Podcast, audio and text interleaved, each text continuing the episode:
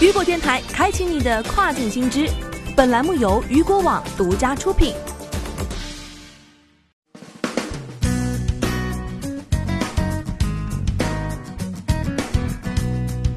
Hello，大家好，欢迎大家收听这个时段的跨境风云。接下来要带您一起来了解到的是，魏许明年起征收美国五个州互联网销售税。据了解，魏许于近日发布公告表示，将对美国五个州征收销售税。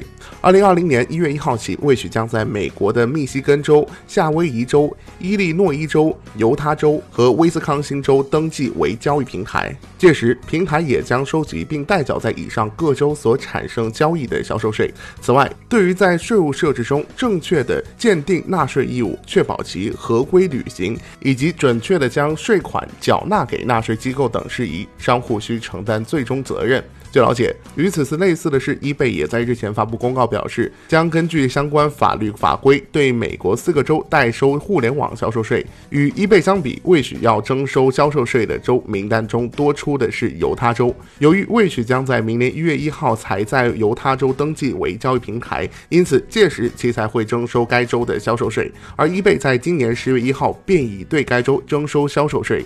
此外，未许还在今年的十月份发布了加拿大税务设置更。更新十月八号起，未许将商户们显示并支付其在税务设置中指定的加拿大境内司法管辖区的间接税代缴估算额。